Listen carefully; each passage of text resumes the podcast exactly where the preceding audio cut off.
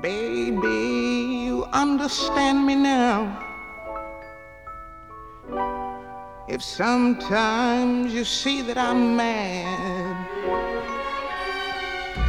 don't you know no one alive can always be an angel? When everything goes wrong, you see some bad. Produced at the studios of KBOO Radio in Portland, Oregon, this is Prison Pipeline. I'm Doug McVay. Prison Pipeline presents a unique perspective of the criminal justice system, addressing the root causes of crime and broadening understanding of the institution of incarceration. We seek to promote awareness and activism in order to foster a safe, healthy, and just society.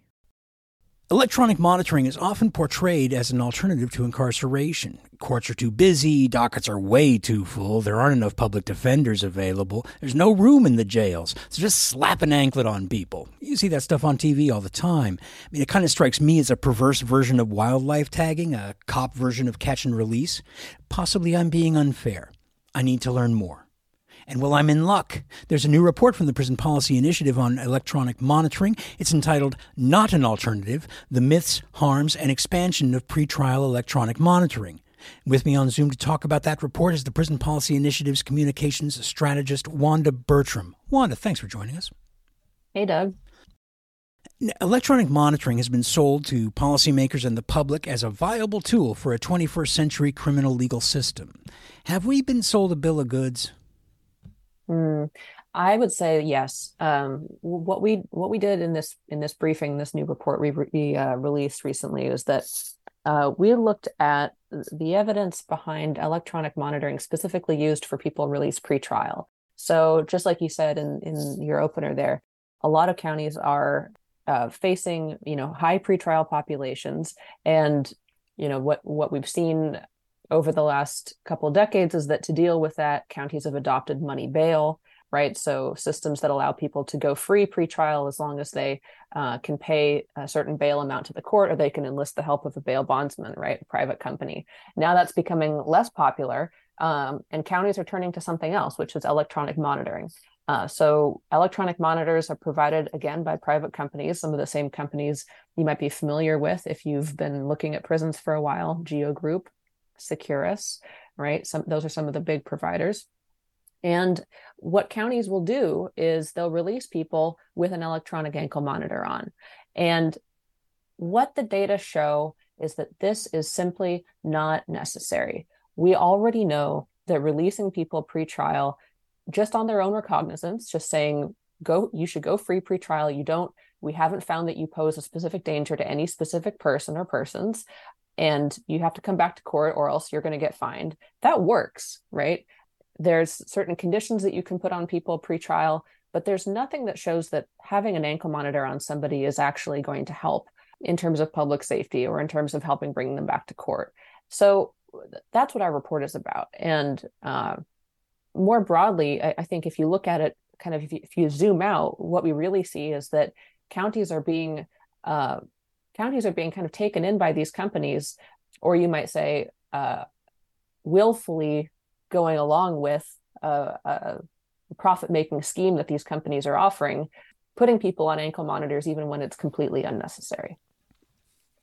So now, the technology these things, I understand they're, they're based on GPS, and you know, and of course, different GPS devices. There's different technologies. They all have different levels of accuracy and precision and because it's something as important as you know like freedom you know criminal charges the threat of prison you know you, one would wish that courts would use the best and most accurate technology uh, which would probably be the most expensive. That's what one would wish but i wasn't born yesterday. How accurate really is the technology for these things? Well uh, unfortunately there have been a lot of errors um, there was one study in Chicago uh, that found that 80% of the alerts that were generated by electronic ankle monitors for people on pretrial release were not actionable, right? So it was basically a fluke. Um, now, how can that happen? That can happen in a variety of ways. Uh, you could be at work and you have to be on your feet for a long time. You don't have time to get to a um, a place where you can charge the electronic monitor and the battery dies, right? That sends a signal to the supervising official you might just get a, a totally wacky GPS reading. Um, one of our friends uh, in Wisconsin was um, he was he was tagged as violating his pro, uh, uh supervision when the GPS found him to be in the middle of Lake Michigan. Um, there's, uh, I think, beyond that, what's interesting is that people will um, people can easily violate the terms of their supervision while they're on, on an ankle monitor more easily than they can um, when they're on you know regular old supervision. We already um, you know we we already know that that you know typical probation and parole causes a lot of people to go back to prison for doing things that are not criminal offenses right?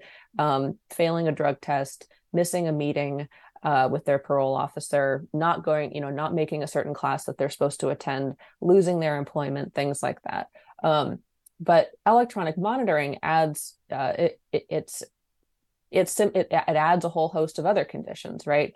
It's it puts a limit on where you can go geographically.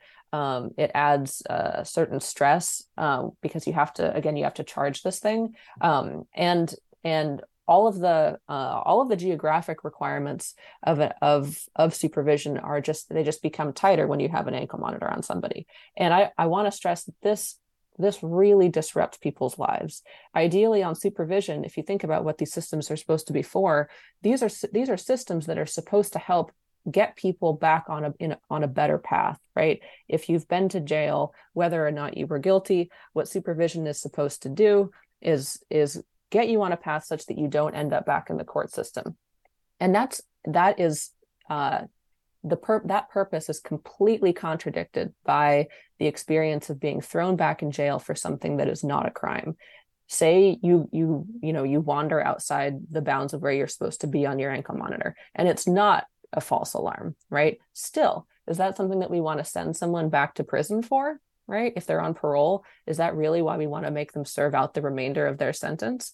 Um, uh, is you know missing an appointment with your parole officer or or failing a drug test because you relapse is that really you know is is incarceration really the way that we want to respond to that? I, th- I think not. Um, and and ankle monitors you know whether they're for people who are released pretrial or on supervision they they just double down on that aspect I referred earlier to there being no room in the jails. That's, that's the case in practically every county across the country. Um, the argument goes that these monitors, as an alternative to incarceration, um, will help relieve overcrowding. So, is is that ever really the case? Well, uh, it, in many places, uh, I'll, I'll, just say it's complicated, right? Um, counties will pitch uh, electronic monitoring as a means of reducing the jail population. But there's a couple issues with that. One of them is that if you're putting people on monitors that are uh, extremely prone to violating people for again these um, these minor behaviors, then you're really just delaying the incarceration. You're not you're not actually reducing it. And then another issue is that it in many of the same places that are uh, increasing ankle monitoring, there there is not a sustained and um, robust effort going on to actually reduce the number of people who are caged pre-trial. Um, that effort, for instance, might look like reducing the incarceration of people who can't, who you know were just locked up because they couldn't pay a supervision fee, right? Um, decriminalizing drugs or reducing the policing of drugs. Um, and it, instead, we're seeing counties kind of going in the opposite direction right now, where they're relying more and more on jails. So what happens is uh, counties expand electronic monitoring, but at the same time, the jail population goes up. So uh, that doesn't necessarily mean that that you know local lawmakers are lying when they say you know this is going to get people out of jail. Um, we'll put them on electronic monitors. Yes, by definition, if someone's on an ankle monitor, they are no longer locked up. Um, but in in multiple places, including San Francisco and Houston, Texas, we have evidence showing that even as ankle monitoring exploded, the jail population stayed the same or they rose. See now, drug courts. One of the things, one of the problems with drug courts has always been the the the instance of net widening. I mean, you, you created drug courts mm-hmm. so that you get a sort of safety valve to uh, to release the court doctors to release, make more room. But the problem is that the response by law enforcement is to just shove more people into the system, so that it's not um it's it's so that that safety valve. Forget the safety valve. It's it's it's back to being uh, it's back to being under too much pressure again. It's um it, it's it it in some respect it, it viewed as some kind of a reform, but in fact, it has a perverse sort of opposite effect. Um, I wonder if that might be happening here with the. I mean, like I say, certainly with in terms of drug courts, if you do, if you look at a chart of the growth of drug courts from 1990 through, you know, through today, and then you look at the number of drug arrests in the U.S. overall, mm-hmm. it's like those things are just lockstep growing growing, growing. The more drug courts, the more drug arrests. Like I say, they just they just keep pushing more people into the system. So instead of relieving the pressure, they just maintain that excess pressure all the way through. Hmm. I, I think that's I, I mean I, that that is very true about drug courts in some places and I do I I want to expand on what you're saying about net widening because that's for your listeners that might not really be you know using in that term in the way that we use it in the criminal justice reform space a lot what that means is uh, doing criminal justice reform in a way that brings people who were not previously at risk of incarceration uh, into the sphere where they are at risk of incarceration. So, you know, for example, um, if you just uh, one one example of how you would widen the net is just increasing, um, you know, policing for um, uh, traffic or parking infractions, right? Um, you you know you you, you can start to you, if you start enforcing that more right people get tickets. Some of those people aren't going to be able to pay their tickets. Those people that end up having to go to court. Maybe you have a bench warrant out for some minor thing that you did a while ago. Then you're you know then you know the prosecutor stacks some charges against you. Then all of a sudden you're in jail right? So something that doesn't appear to actually be that much of a tough on crime position can actually lead to um, a widening of the net. What is so striking to me about electronic monitoring is that it's it is so punitive right? Um, putting somebody on an ankle monitor I, I think strikes a lot of lawmakers as you know just a, a sensible solution to uh, public safety risks associated with pretrial release. Um, you know because they're you know that that's they don't think about this thing that's going to go on someone's body but it is really invasive um, it's like I was saying, it's really prone to violating people for you know behaviors that are not crimes or even for generating false alarms. And at the same time, what it does is it actually keeps people from living out their lives. Um, we've heard from many people that that electronic monitors uh, uh, functionally disable them from going to the doctor or going to the pharmacy, which is a big deal because people who are in people who you know demographically are more likely to go to jail tend to also have chronic health problems there's also the issue of having to pay fines and fees um, right? So typically people who are on ankle monitors have to pay a daily or a weekly or a monthly fee um, for the privilege of being incarcerated in their own communities. And, by the way i could hear uh, the air quotes when you use the word privilege so right. I mean, and I'm quoting directly from our our report, which um, my wonderful colleague Emmett wrote, and he I think he put privilege in air quotes as well. Um, but yeah, it's it, it's it's shocking to me because it is so um, it it's so disruptive to the way people would typically live, even compared to normal supervision, uh, and and so people, you know, lawmakers locally are are doing this, you know, widening of the net for no reason. Um, and even you know like like we were talking about before even as they typically you know neglect to pursue other efforts to reduce the jail population you're listening to a conversation with Wanda Bertram, communications strategist with the Prison Policy Initiative. We're talking about electronic shackles, also referred to as electronic monitoring in the context of pretrial release. These things, though unfit for purpose, are also being used more and more for monitoring of people sentenced to community so called corrections, probation, and parole. We'll hear more in a moment. You're listening to Prison Pipeline. I'm your host, Doug McVay. Now let's hear the rest of that conversation with Wanda Bertram, communications strategist with the Prison Policy Initiative. You mentioned fees. Now, here in Oregon, my home, the legislature amended state law to remove authorizing language for those fees, right? But we didn't ban the practice entirely. And in fact, I have you know, right on my on my on my computer screen right now, I have the official website for Clatsop County, Oregon, and on the page entitled Community Correction Fees, it says, quote, electronic house arrest slash electronic monitoring, A intake. It's A intake, 50 bucks. B daily mm-hmm. rate, 15 bucks. So that's Clatsop County. I mean, around the rest of the county, on average, how much are people being paid to uh, for the privilege, air quotes again, to uh, privilege of wearing these things? It it really varies. Um, I was shocked when I first learned how much people are paying, and I think most people don't really. I think most people who are not familiar with the system would be shocked as well. Fifteen dollars a day for people who are typically, you know, if you look at the pretrial population, typically making around fifteen thousand dollars a year um, is it's an extraordinary amount. Um, people are paying across the country anywhere from uh, well, in some places, I should I should acknowledge they don't have fees for electronic monitors, um, like in Cook County, Illinois, where we focused our briefing. Uh, but in other places, people are paying anywhere from five dollars a day to twenty dollars a day. Um, you know, for you know, in order to be on these monitors, plus any other kind of ancillary fees that they might incur, like that intake fee that you mentioned. Um, this is burdensome for folks, right? Counties may not automatically reincarcerate people for failing to pay these fees, but it does add up and it does stay with you, right? There's no easy way of getting that expunged. Um, so you end up, you know, if you're lucky and if you, you know, if you if you get out of your period of electronic monitoring without going back to jail, and you know you go you you come through the court system all right, you still have this you still have this debt, right?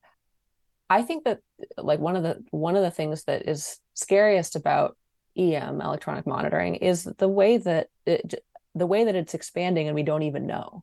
If you ask me to, you know, how much how much money, how much revenue are counties bringing in from electronic monitoring, I couldn't tell you because most places are not reporting how many people are on EM, and there hasn't been very good federal data collection on these on these things. The last, you know, last time we checked, uh, or last time anyone got national data, it was about 150,000 people nationwide on electronic monitors. But all of the local anecdotal evidence we have suggests that it's skyrocketed over the last few years. So we really don't know how big it is. And probation or parole is one thing, but if it's pretrial release, and if the court dockets are really badly crowded, as so many are these days, I mean, someone's just coining it. At, well, yeah. assuming assuming people can even pay the fees. You mentioned that they can. Let's go back to that. If a person can't afford to keep on paying those fees, um, Clatsop County seven. What is that? Seven times fifteen is uh, 105 bucks a week. Mm-hmm. How much plus the uh, the the initial fee to get it going? Um, how much? Uh, what happens when they can't afford to keep paying? Uh, I think that probably would depend on the county um, presumably either you are it, it it just becomes a debt that you owe and you uh, you may be able to pay it back on your own terms or it may be automatically garnished um, from from your you know from your bank account which is not uncommon in the with criminal justice debt to have it automatically taken out of you know any money that you make. Um, worst case scenario you could be reincarcerated um, for failing to pay because there you know unlike money bail you know there hasn't been um, there hasn't really been a commensurate trend with electronic monitoring of ruling that people can only be levied fines that they are, you know, realistically able to pay. So, and what's you know what's insane about this is that we already know from the the the huge progress that's been made to reduce the use of money bail that this is not necessary for pretrial. You can let people go. Um, and you can just give them uh, uh, you know some some conditions for pretrial supervision um, or pretrial release and say you got to come back to court on this day. You can condition that with you know a potential fine if you want come back or you're going to be fined. That has good results. The like the number of people that that under those conditions that commit any sort of new crime or are subject to any kind of, kind of new arrest while they're on release is extremely low uh, and there is really no there's no research to support the idea that putting them on electronic monitors is going to actually help. Uh, and yet counties are pursuing this. It's like you could you could just end money bail but instead they're ending money bail and then they're uh, or they're not ending money bail and then putting people on electronic monitors so obvious problems of the technology. The monitors, the, these these these monitors, electronic shackles, aren't working like policymakers thought they would. But the problems go way beyond that. Your report found there are a lot of actual harms that result from the use of these things. Well, the financial burden for one, I guess. Um, talk to me about the harms of these things. Right. I mean, I mentioned this a little bit before, but people, you know, people have reported that they are not able to attend family events, um, not able to go to the doctor, not able to go to the pharmacy, um, may even have trouble getting employment. Uh, if if you're, you know, if you if you have the kind of job where you sit at a desk all day, like I do, um, then you're probably going to be fine on an ankle monitor because you're not moving around. If you have the kind of job where you are moving around all day, you know, certain kinds of service work, construction work, waste management, that could be an issue. And the three industries I just mentioned are the three that are uh, typically most, you know, uh, most likely to employ formerly incarcerated people. So it's it's you know extremely counterproductive even by you know even by our own um, I, I, in my opinion, flawed standards of what constitutes successful um, pretrial release and and you know probation and parole supervision. People aren't able to get jobs um, or to retain jobs. It's, I think that it, it, it you know that it's only a matter of time before lawmakers acknowledge just how counterproductive this technology is. But in many ways, it's it's too late because it's already out there, um, and courts are already you know they they find it very easy to um, put people on ankle monitors rather than you know just releasing them pre-trial or having any other kind of substantial solution. It's not fit for purpose or even causing great harm but and yet the the use of these things has actually been expanding. That's right. Man what can people do? Well, I, I mean, I think that th- this is one of the issues where I would say uh, doing some citizen activism is a is a really good idea just looking into you know your county's expansion of electronic monitoring particularly if your county or your city has been uh, has been uh, doing efforts to reform um, pretrial release you know just generally um, there you know it, it this is not this stuff is not set in stone. And i think if people catch it you know if if there's you know if there's an awareness of the proposal to expand electronic monitoring early it's possible that the, you know those proposals could be rolled back. Part of the reason that we did this report uh, was because uh, Illinois, as as you may know, passed this groundbreaking law earlier this year to end money bail and ca- ended cash bail for everybody forever in Illinois, which was wonderful. Um, and then uh, recently, the state office of pretrial services just announced uh, we're going to be rolling out an electronic monitoring system that covers 70 of the state's 102 counties. So our report is partly, um, you know, partly intended to raise awareness of this so that you know, it, it, with with the hope of putting pressure on the pretrial services office to roll this back or at least to not use it very much. And I think that that's that's a possibility in other places as well. Hey, I'll throw in looking at Oregon's example. It's not enough to just fiddle around with the uh, with the language. You really have to forbid counties from charging these fees, or else they'll they'll just go ahead and do it. Right. Okay. Right where, how can people find this issue brief and learn more about the work that Prison Policy Initiative is doing? Do you have a, website, social media, that kind of stuff? Yes. Uh, well, you can find all of our work at www.prisonpolicy.org, um, including this report. It's under our publications tab. If you go to briefings, uh, you can find most of our recent short reports there.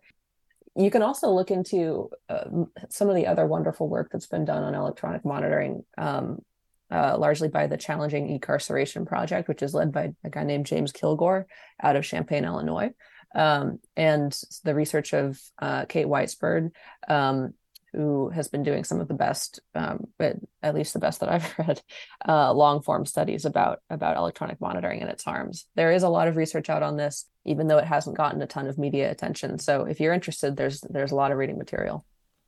That was my conversation with Wanda Bertram, communications strategist with the Prison Policy Initiative. Find them on the web at prisonpolicy.org. That's prisonpolicy.org. You're listening to Prison Pipeline. I'm your host, Doug McVay. While we have time, I recently had the pleasure of attending the 2023 Symposium on Substance Use Research, which was hosted by the Rural Drug Addiction Research Center at the University of Nebraska Lincoln. Among the speakers was Dr. Sheila Vakharia, Deputy Director of Research and Academic Engagement at the Drug Policy Alliance. Dr. Vakharia spoke November 8th on a session entitled Panel Discussion on Health Impacts of State Policies, Drug Decriminalization, and Service Access. You know, I think first and foremost, we have to acknowledge that the criminalization of drug use and the apparatus of um, policing have been used as a tool of social control for communities of color, uh, new immigrants, for low income communities, and people deemed other And so, by its design, these systems and structures have been used to target these communities.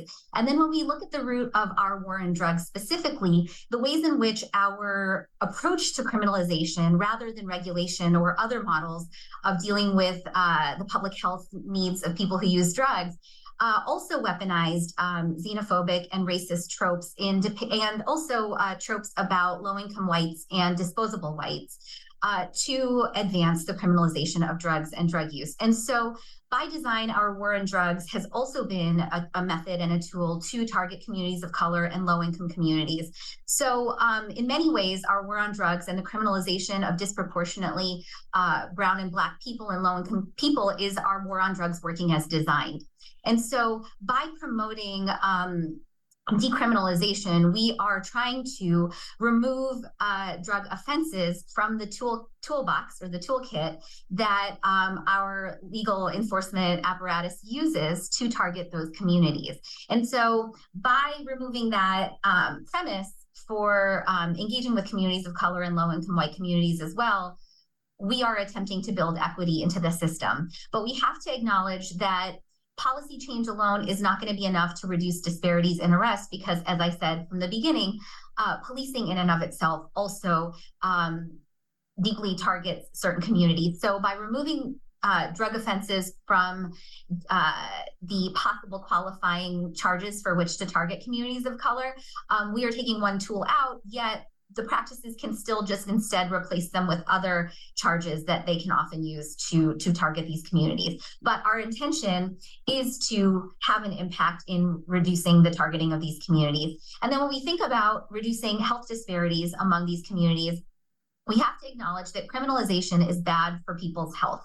Contact with the criminal legal system, including arrest and incarceration, can disrupt your access to services in the community that you were engaging in and can actually put you at worst risk for health. We know that access to clean water, heating, air conditioning, um, healthy foods, um, adequate uh, health care, and medication, evidence-based medications like buprenorphine and uh, methadone are abysmal in our criminal legal system. And for those who receive alternatives to incarceration, such as probation, parole, or drug courts, they still do not have access to those evidence-based services. So we know that when we see racial disparities in overdose death rates right now as one metric, um, Um, criminalization of these communities and contact with criminal legal system could be driving some of those harms. That was Dr. Sheila Vakharia with the Drug Policy Alliance speaking November 8th on a panel discussion on health impacts of state policies, drug decriminalization, and service access, which was one of the sessions at the 2023 Symposium on Substance Use Research, which was hosted by the Rural Drug Addiction Research Center at the University of Nebraska Lincoln. And for now, that's it. Thank you for joining us. You've been listening to Prison Pipeline. I've been your host, Doug McVay. Prison Pipeline is a volunteer production for community radio and syndicated via the Pacifica Foundation Radio Network's audio port service. Please support your local community radio station. Become a member, become a volunteer. Find this and other installments of Prison Pipeline on the web at kboo.fm slash prison pipeline. You'll also find a link there to subscribe to the Prison Pipeline podcast. Prison Pipeline has a Facebook page. It's at facebook.com slash prisonpipeline. Please give its page a like and share it with friends. Join us again next week for another edition of Prison Pipeline. For now, this is Doug McVay saying so long. So long.